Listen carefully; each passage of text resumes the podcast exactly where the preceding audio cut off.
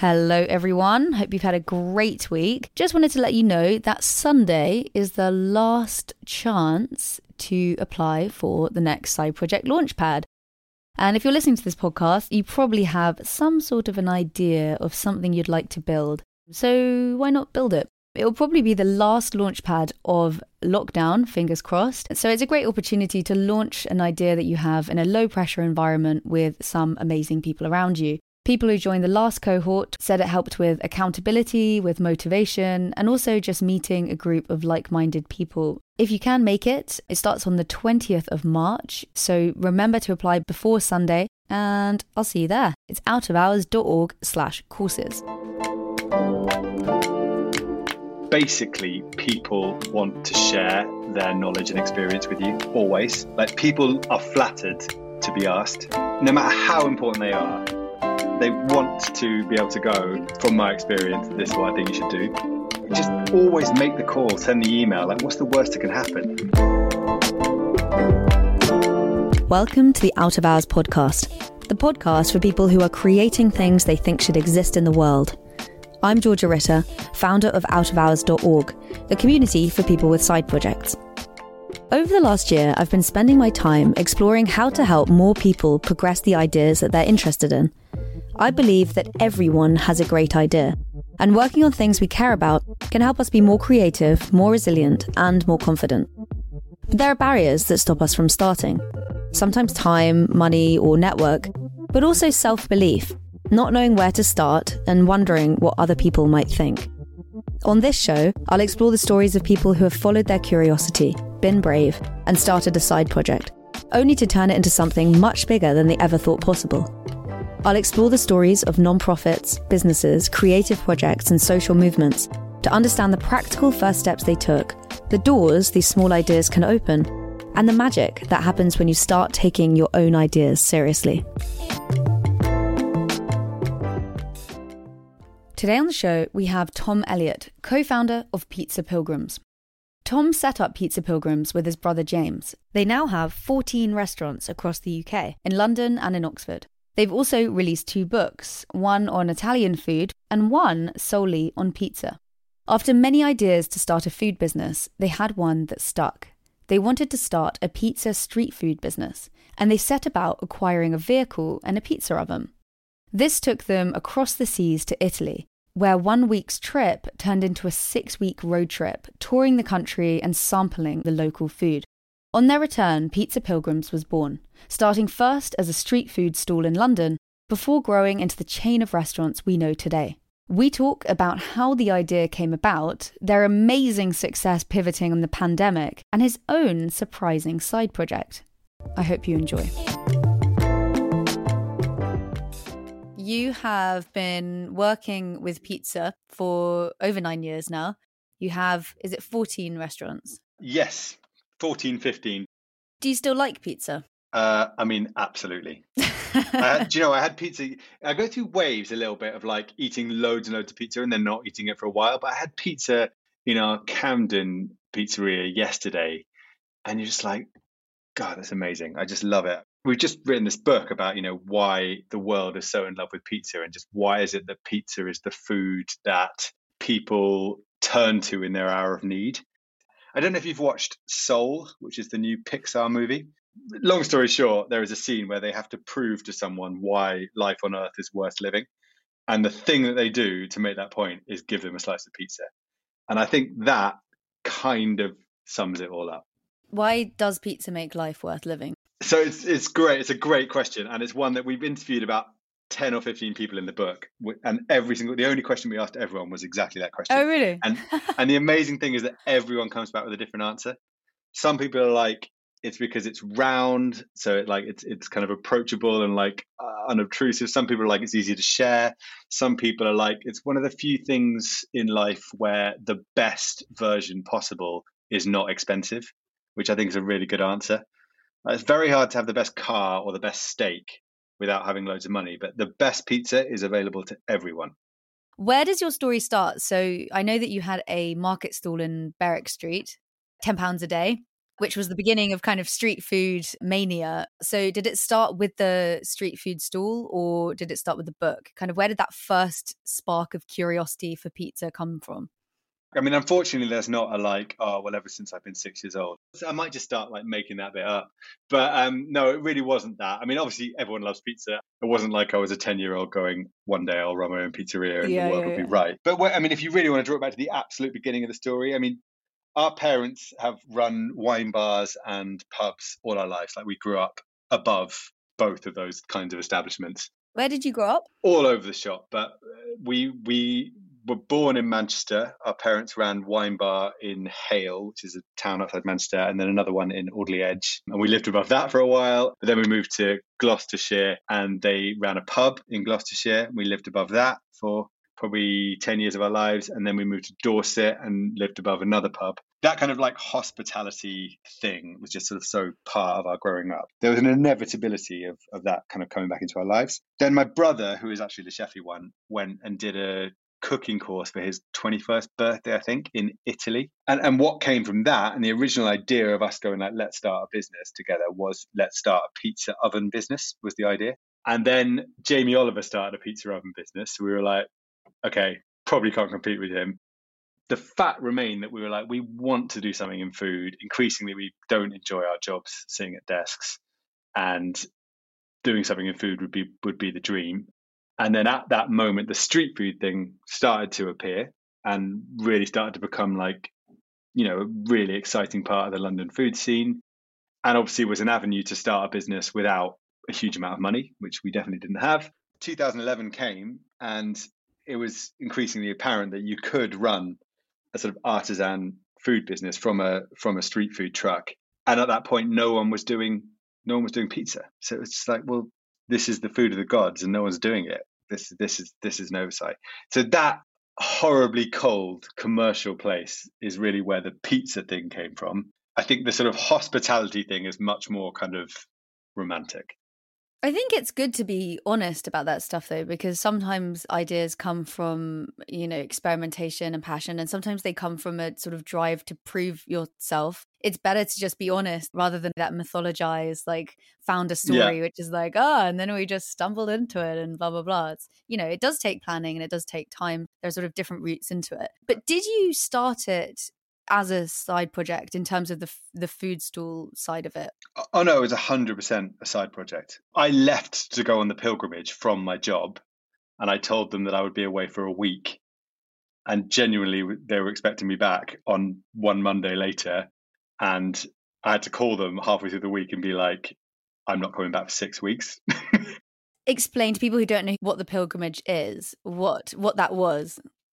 So I think we, you know, the cold hard commercial decision was pizza's the obvious gap in this exciting street food world. And then so the next phase of that is like, okay, that's all well and good, but we know absolutely nothing about pizza. And I think also what had happened at that time is we realized why no one did pizza. It's because to start a burger stall, you need a small hot plate that plugs into a plug and it costs about 100 quid for a good one. And to do a great pizza, you need a massive pizza oven that weighs a ton and takes 3 hours to warm up and actually doesn't cost you 100 quid. All that had been realised. And then we were like, we need to get a van to put this oven in because obviously we can't carry around without a van. Long story short, we agreed that was the plan. We called Piaggio, who make the Ape, and said, could you put a pizza oven in this van? And they were like, categorically, you could not. It is too heavy for the van. It won't work. So we ignored hundreds of years of Italian engineering and decided that we definitely knew better. And we decided that we would kill two birds with one stone. Go and get a Piaggio Ape from Italy because it was saving us some money to do that because it was cheaper than importing it. And then at the same time, we would drive said Piaggio Ape through Italy and try and learn something about pizza because we didn't know anything at all.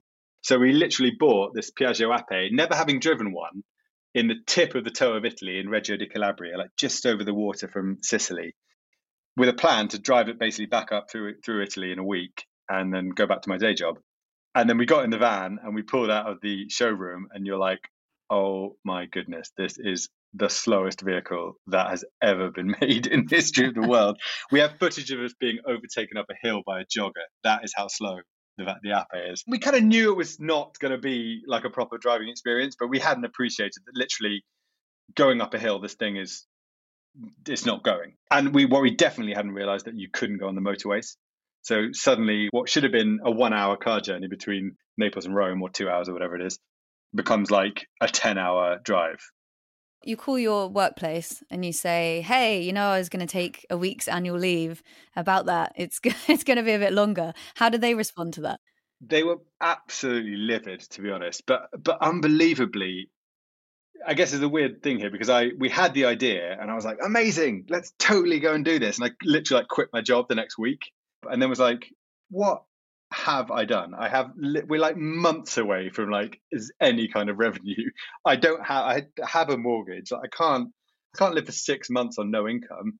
So I literally quit a job working in advertising on Sky TV, and then realized I needed another job. So I had to get a new job immediately working on Stana stair lifts. So I literally like quit in a sort of fit of excitement, and then was like, oh, I've completely misjudged this. And it was those guys who, after I'd only been there for probably a couple of months, I called them and said, by the way, I'm going to be 6 weeks. So I do feel kind of bad about it. Not advisable to other people, I suppose. No, I would say like have the idea, be super excited about the idea. Don't quit your job straight away, because you don't need to. You really, really don't need to. If you believe in it, you'll find the time to do it. So it was literally at that point, the business that we'd embarked on this whole thing with a business concept of catering. And then in December, we were like, scrap that. We want to have a place you can come up and buy a pizza with cold, hard cash. And we basically just contacted all the councils and said, look, would you give us a position on any of your street food markets? And they all came back and said no. And not only are there no places, but there's a huge waiting list. So... and, you know, some of them were more, you know, absolutely firm than others, but they all said absolutely no way. So then, and we just kept emailing them, and they just kept coming back, be like, no, you need to join the queue. So then we took to going down every day to all of these markets and standing in empty spots and sending them pictures. So we literally, like, every day it was so like, annoying. Yeah, it's so annoying. It's just like, be more annoying, be so annoying that it's easier for them to say yes than no. Is this when you're still working in your full-time job? Oh, yeah, still working in a full-time job. So at that time, I'd left the agency who so kindly facilitated the pilgrimage. I do still feel bad about that. And I had started working at a company called The Week, so like a news magazine. And I worked there on a short-term contract. So it was always kind of a 3 to 6 month role. During that time was when we were going down, taking pictures of us in empty market stalls. I think we started by doing a dinner party for like 10 friends and like firing up the oven and cooking some pizzas. Then we drove down to one of my first ever advertising agency jobs and parked the van outside and catered for like 80 people for free. And we did a few other like just test things whilst we were trying to find our pitch. And then, you know, after 2 or 3 months of bugging them, the first people to break were Westminster Council, and they said there's a spot for you on Berwick Street Market if you like it. And so that was the first thing that came up, and it was obviously we were like in the middle of Soho. This is too good to be true. £10 a day for our pitch, and we sold our first pizza in March 2012. Berwick Street, for anyone who's listening who's not in London, is one of the sort of busier streets of Soho, which is one of the busier places in London. You're both working full time at this point. So at this point, my brother has quit. He was on the ground. And like in the back of my head, if really truth be told, I had sort of sat down and tried to do some back of a fag packet numbers and basically come to the conclusion that there's no way this business is going to be big enough to support two of us. It's just not going to do enough money for two of us to be able to live off it. And I'd sort of come to the conclusion that it would be something that I would do and like really throw my heart into in order to be able to prove to someone that I started a business in order to get a different job, basically. When we first started on Berwick Street, James would go in and set us all up. We had one guy who worked for us, and then I would come down for my lunch break and work on the van for the busy period, which was basically like 12:30 till 1:30. And then I would go back to my desk and do the afternoon session, and that was it. So I was literally doing a day job and the Pizza Pilgrims thing. And then because it was Soho, quite quickly, like within a month, we started to get, you know, we're having a launch party for this. Could you bring the van to this? And, oh, I organize such and such festival. So we did start doing more evening stuff as well. And it started to get to the point where it was like, I'm basically working every hour of every day for 2-3 months, which is fine. You know, that's kind of part of the course. But and then we got offered our first event, which was the Cheltenham Jazz Festival, believe it or not. And we kind of took the decision that we'd do it, and it was just carnage. You know, our little van couldn't drive to Cheltenham, so you have to like hire a low loader to take the van. It rained the whole time. We lost so much money, but it was the first taste of like, oh, okay, so if it hadn't rained all day and there had been all these people, we could have done pretty well out of this. And I think we did another event. We did one of those London festivals that sort of up near like Victoria Park. What's that called? Field Day. We did Field Day in May of that year, and we took a lot of money on the first day. And I think that was the point where I was like, okay, this could be something actually that if we get it right, could support both of us. I'm going to quit my job and I'm going to give this the summer to like see if this is the thing that we can build. So I did that. I was fully in. We literally did everything we could do at that point. So we did, you know, anyone that would have us. We did a lot of like film sets. I remember we did the World Vertical Dance Championships, which is like a pole dancing competition, essentially. We just did everything. We did everything that we could do. And by September, it was like, do you know what? I think this is something that I'm not going to go back to a job straight away. Let's talk money. Let's start at the beginning. How did you manage to afford the vehicle? Is it called an Ape? An Ape, yeah. So the whole business was started on a Barclay card. It was about £10,000, I think.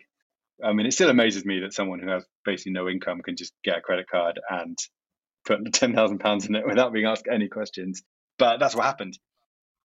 Were you nervous that you wouldn't be able to pay it back? Yeah. I mean, I think I'm definitely a worrier in that regard. But then I think the interesting thing is that everyone always says, oh, you know, such a big risk you took. And the £10,000 was a risk for sure.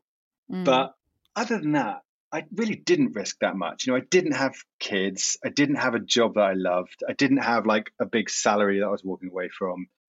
There wasn't that much risk, really. And I think that's the thing about it is like, it's so much harder to do it as you go through life, unfortunately, because, you know, there's that weird thing of like, yes, you get more experience and obviously you can apply that experience better and maybe your chances of success are higher, but the risk gets real, I think.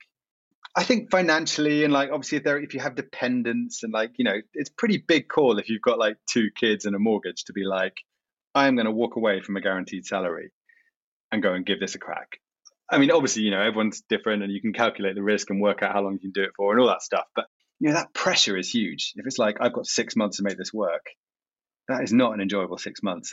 Did you calculate it? Did you kind of go, okay, if this doesn't work out, this is how much we need to pay back and this is what it would look like? Yeah, I think we did. I think we worked out, I mean, what are some of the numbers I remember? I remember on my back of a fag packet calculations, when we were getting towards the end of summer, I was like, this business would need to take £100,000 a year to be able to give us, both me and James, the salaries that we walked away from, probably.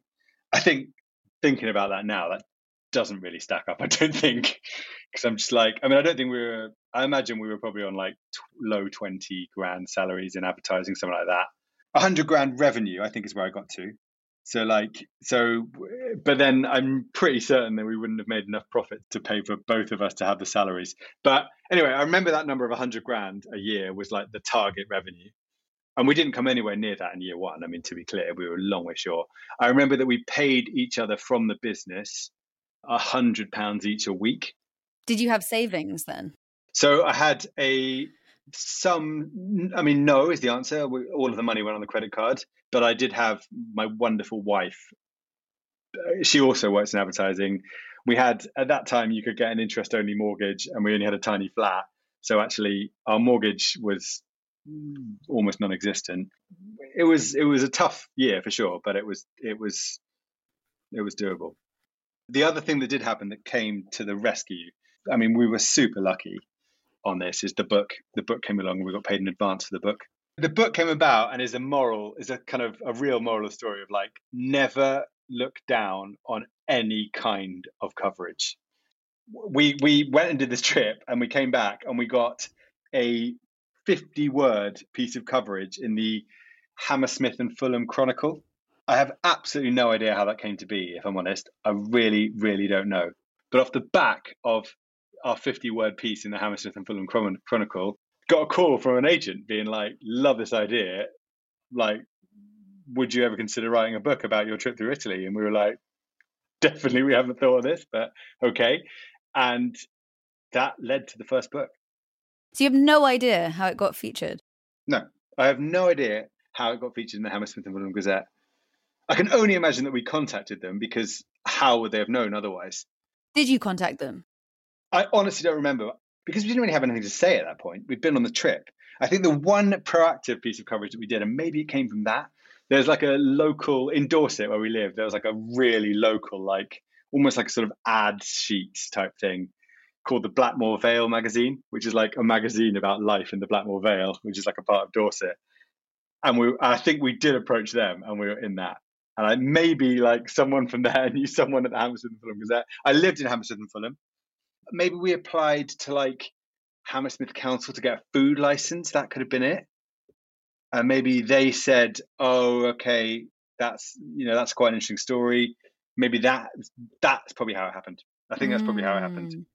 Because you have to apply to your local council to be a food business. That's why we would have contacted the council, and that's why we would have been in the Hammersmith and Fulham Gazette. Boom, Chronicle. We've cracked the puzzle. Nailed it.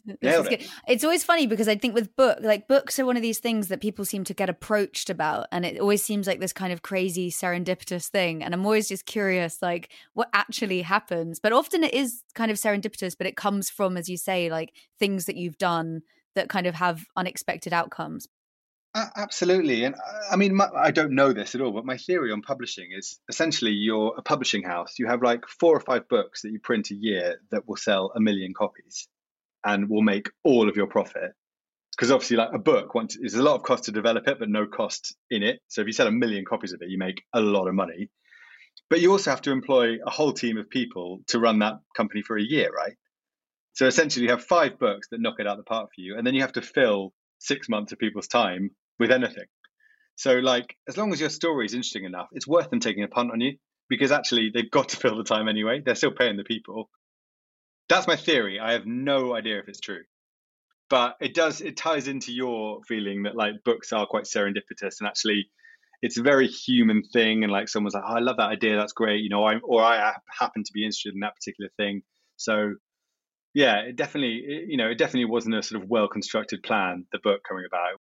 I read somewhere that you said the idea for a pizza van came between the 4th and 5th pint in a pub in June 2011. And I love that. And I'm curious, first, I'd love to hear a bit more about that night, if that is true. That is true. Go on. It was in that fateful night was in the Eagle on Askew Road. I mean, we were just sitting there, you know, we had both myself and my brother had desk jobs for, I think I had a desk job for about 6 or 7 years at that point, and was just so adamant that it wasn't what I wanted to do. And was so, you know, we, at this stage, just to bear in mind, what else had we done? We'd applied to be on, do you remember that show, The Restaurant, where Raymond Blanc like did a sort of, it was kind of like The Apprentice, but it was purely about restaurants. We'd applied to be on that show, me and my brother. We failed, obviously, we didn't even get on. But, you know, we had looked at trying to get a pub in West London, but we didn't have the money to do it. And we were sort of so completely short of the experience or the finances or the backing to do it. There'd been two or three other ideas that we'd had around like starting food businesses. So we were desperate to start a food business. And I think it was that night that we were like, look, we have to do this. Like what? And James had just come back, I think, from his time in Italy, and the sort of pizza of an idea came about, and that's where the seed of like pizza started.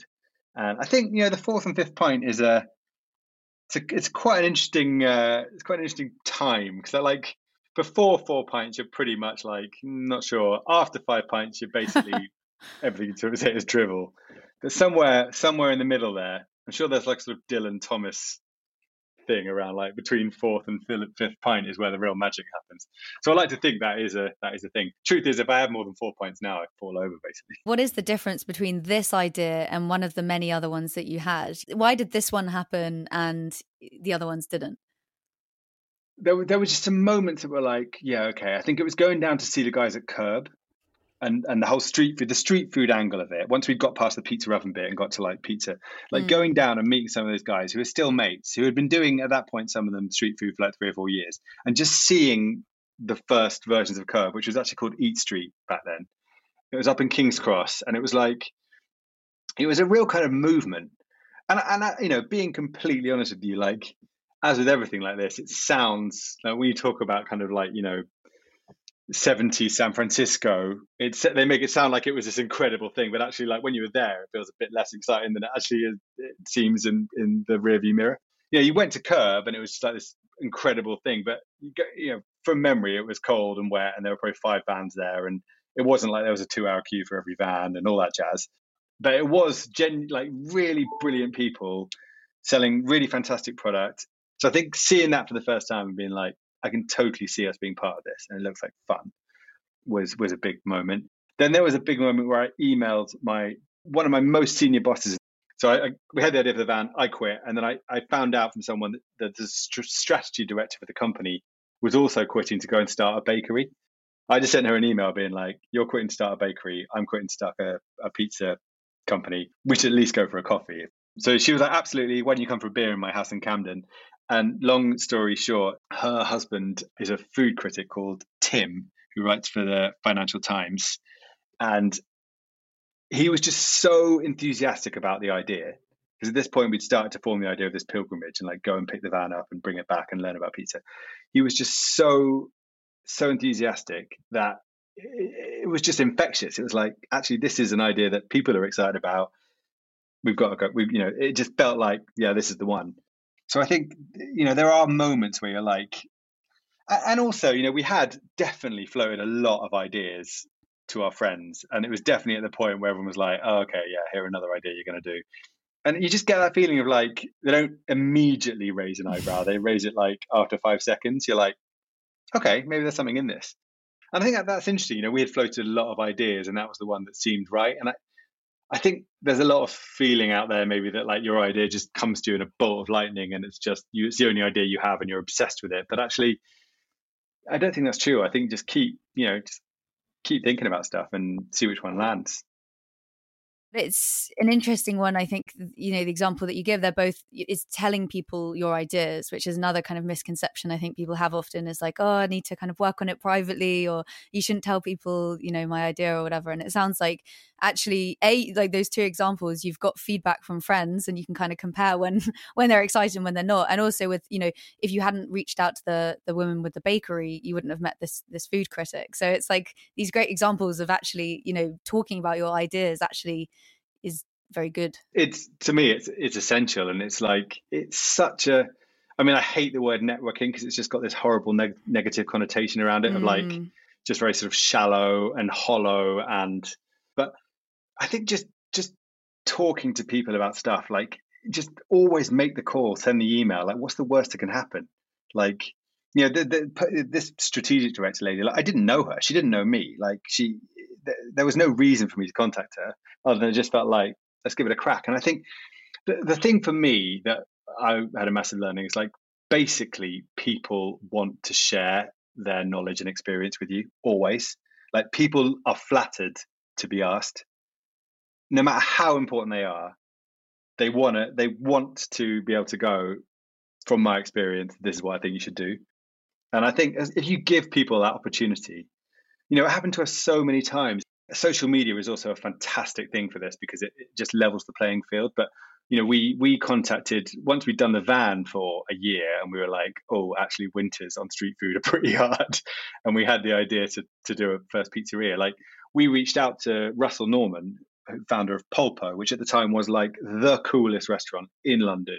He had literally been on the Evening Standard like that month was literally the front cover, and it was like King of Soho. He was just like the coolest restaurateur in town. And we just tweeted him and said, look, crazy idea, but like, could we just take you for a beer and just talk about restaurants? And he came. And like, there was no reason for him to come, but people love to share their knowledge. They want to do it. They want to tell you what they know and how and impart it to you. And that's just human nature. I mean, that just goes through the ages. Taking away the sort of networking negative thing, I think just having that thing of like, people want to share their knowledge with you. Like if you reach out to people, obviously people are busy and people, you know, we still get emails, if I'm honest with you, where it's like, hey, so I want to start a pizza company in central London. Like, would you come and like spend half a day with me and tell me how you did it? And it's like, no, that is absolutely not the same. That's a different thing.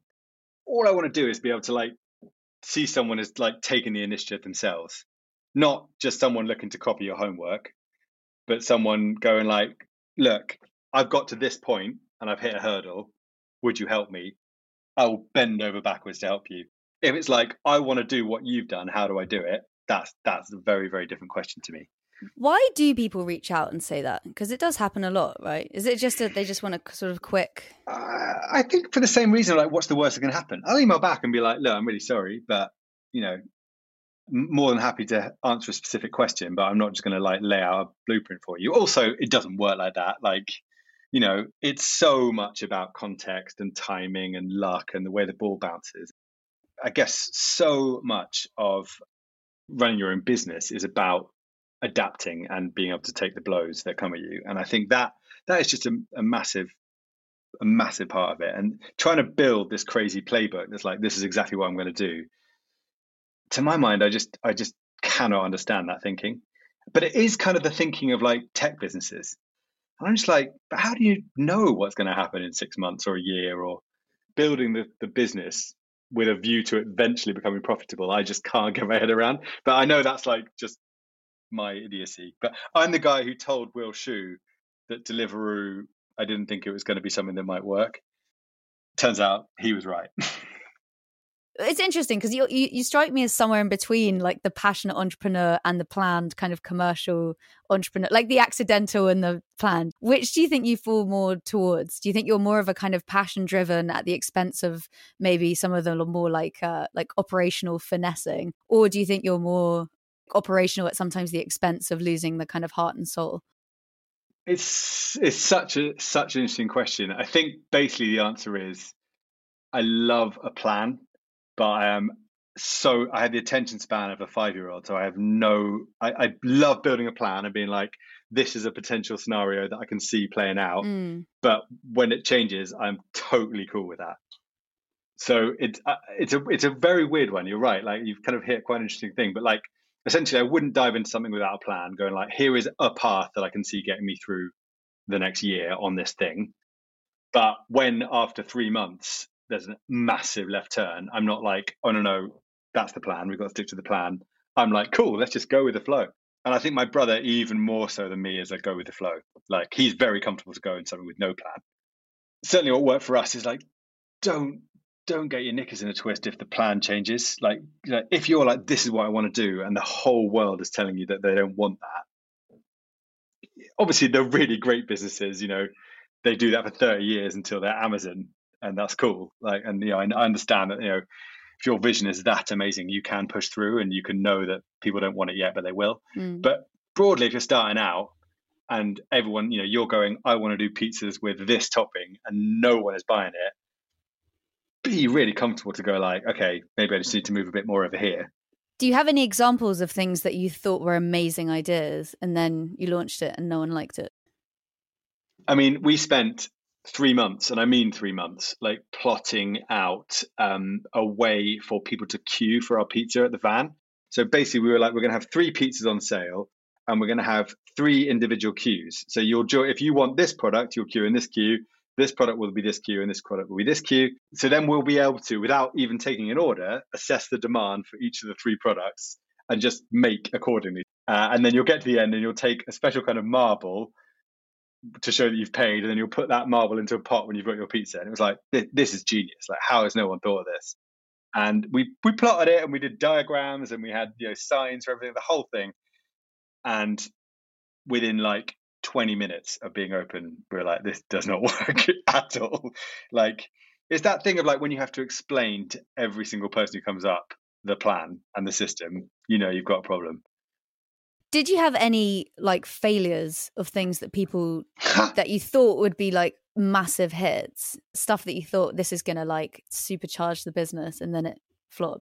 I think the thing is, I mean, definitely there have been things that have gone wrong, but I think that's the point. It's like, keeping it flexible means that you don't you don't really dwell on them.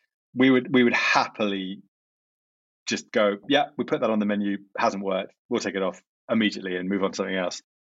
I'm quite interested in kind of how people deal with the ups and the downs of starting, whether it's a business or a passion project. I think you always have the kind of the highs of like, this is amazing, it's going so well, and then the points where it doesn't feel so good. What's been an example? I suppose coronavirus is...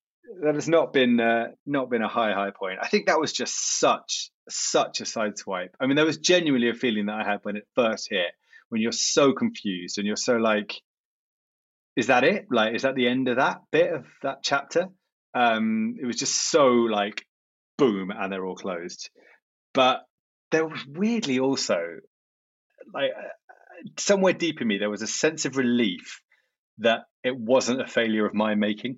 You know, I think when you're running a business, certainly I have always got this like base level of like nervousness that this is all going to go completely tits up and everyone's going to be looking at me going like, you really messed that up. So there was a weird sense of like, there's absolutely no one is going to look at me and go, that was your mistake. Working for someone else, you know, has a sine curve, has ups and downs, but they're pretty, you know, the ups are great, that was good, and the downs are, that was a bit of a tough day, but they're not like... Running your own business is like, oh my God, that was just the most incredible feeling. We built that. And like, you know, those moments where someone buys a pizza off you for the first time, you're like, something that I made from nothing has been purchased by another human for money. Wow. Versus like, I remember in our first restaurant, the electrics were hugely insufficient for the restaurant. And it was obviously like a tough time. Like, you know, we needed the money coming in, and once every 3 months, the whole restaurant would just blow up. The main fuse blew up, and you had to then call UK Power Networks, who are like a sort of woefully slow company, and you'd then just be at their beck and call. It's like, well, we might come tonight, we might come tomorrow, we might come on Monday. It's like, if you come on Monday and we lose a whole weekend, that could be the end. So there are huge highs and huge lows. And the thing I always say is like, the only way to make that manageable is with someone else, because the highs are higher. When you're high-fiving someone that you started a business with because you just sold the first pizza you've ever made, that is so much a better moment, because you're sharing it with someone else who has lived the exact same thing as you. And when you're both sat there in a dark restaurant on a Saturday night going, when are they going to come? That's so much better than if you're the only guy left in that room who is like riding on that situation. So again, I take my hats off to them. You know, the people who do it on their own are just that headstrong that they just don't need any of that. But I really believe a big part of the reason to start your own business, because it is basically madness to start your own business. Like, if you're a statistician, it is complete madness. The main reason to do it, a massive part of it, is to have fun and enjoy it. And as with everything in life, things shared are things better enjoyed. I want to dwell for a second a bit on the lows, because I think there are two types of lows, and I'm always interested to kind of explore them. One are like these practical lows, which are, as you say, like the power's gone out, it's not my fault. It's very clear what needs to be done. It's just a matter, it's a form of stress, but it's not like, you know what kind of the path and what needs to happen. Then there's the other kind of stress and low, which is like, I don't know what to do in this situation. You know, or where you feel personally very responsible for something. The coronavirus thing, there was just that moment where you're like, I have no idea what to do.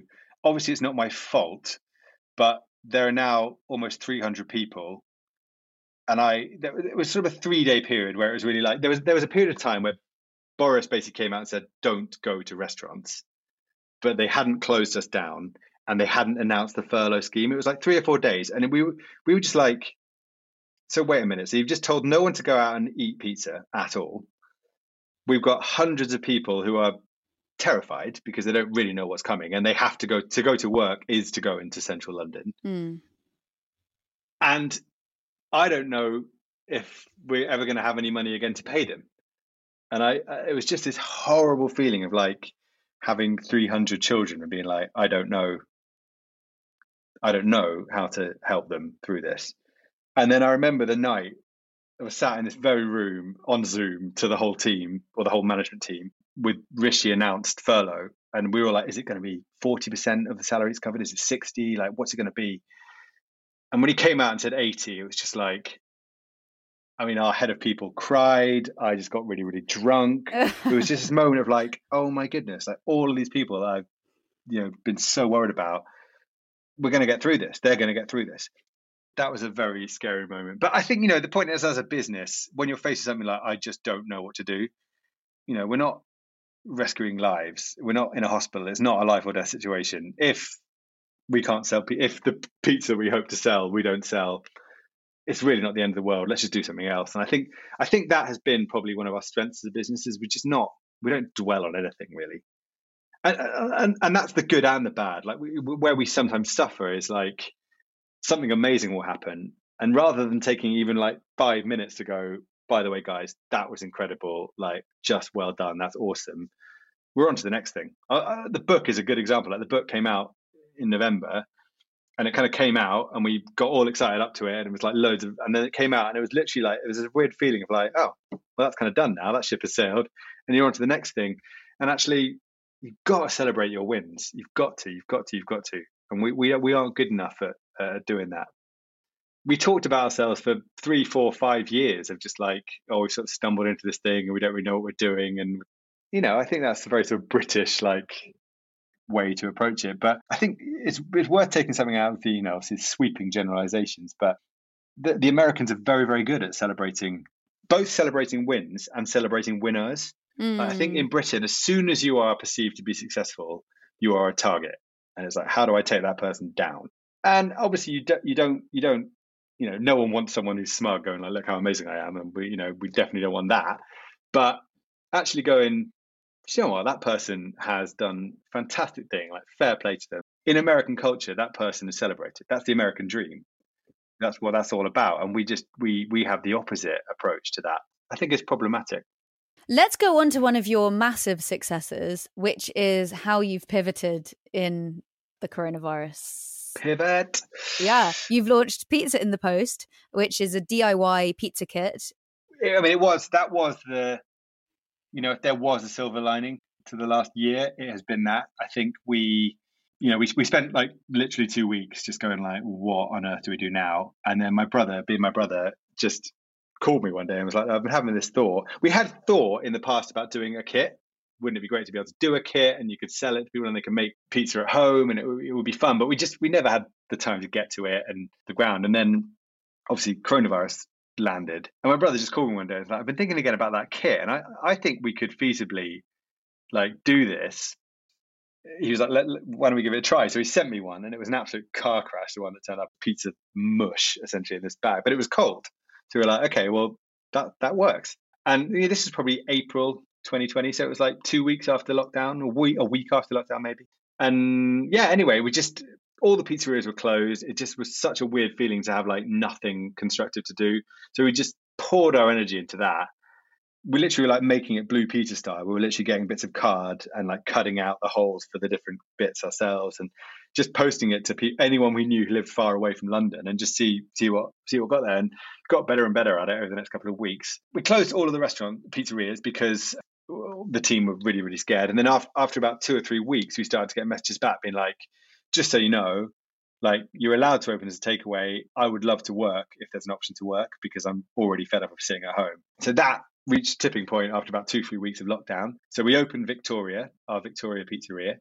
We were like, well, let's open it for Deliveroo and let's also maybe do like 50 of these kits a week and like see if we can sell them. And probably it's just a fun Instagram thing. So we put it up on Instagram. We're going to put 50 of these kits on sale tomorrow morning at 9 a.m. So, you know, let's see how we get on. And we sort of assumed that would sell out in a week. And those 50 went on sale and we sold them in like 20 seconds. And it was like, whoa, what happened there?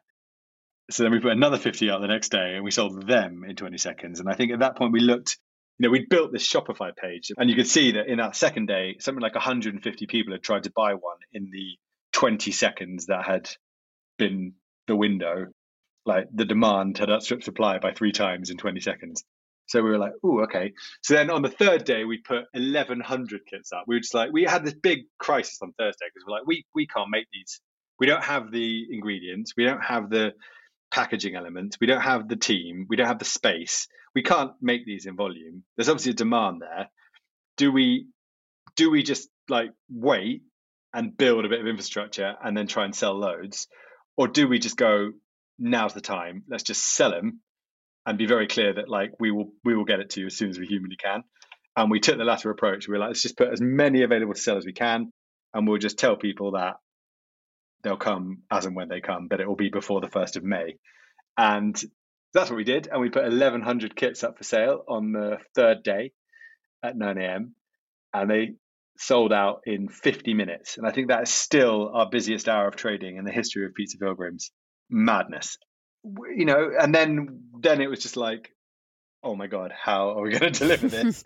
And it was like buying chest freezers off eBay, and it was dramas with ice, and it was begging the landlord to let us move all of our furniture out of the restaurant into the next door empty unit. Yeah, we've just been sort of fighting our way through. You know, we've been doing it now for near enough a year. Like, we've learned a lot about how to do this, both from a production point of view. There's still huge things we need to learn, but also from a Shopify point of view. Last week, I think we sent out 9,000 kits.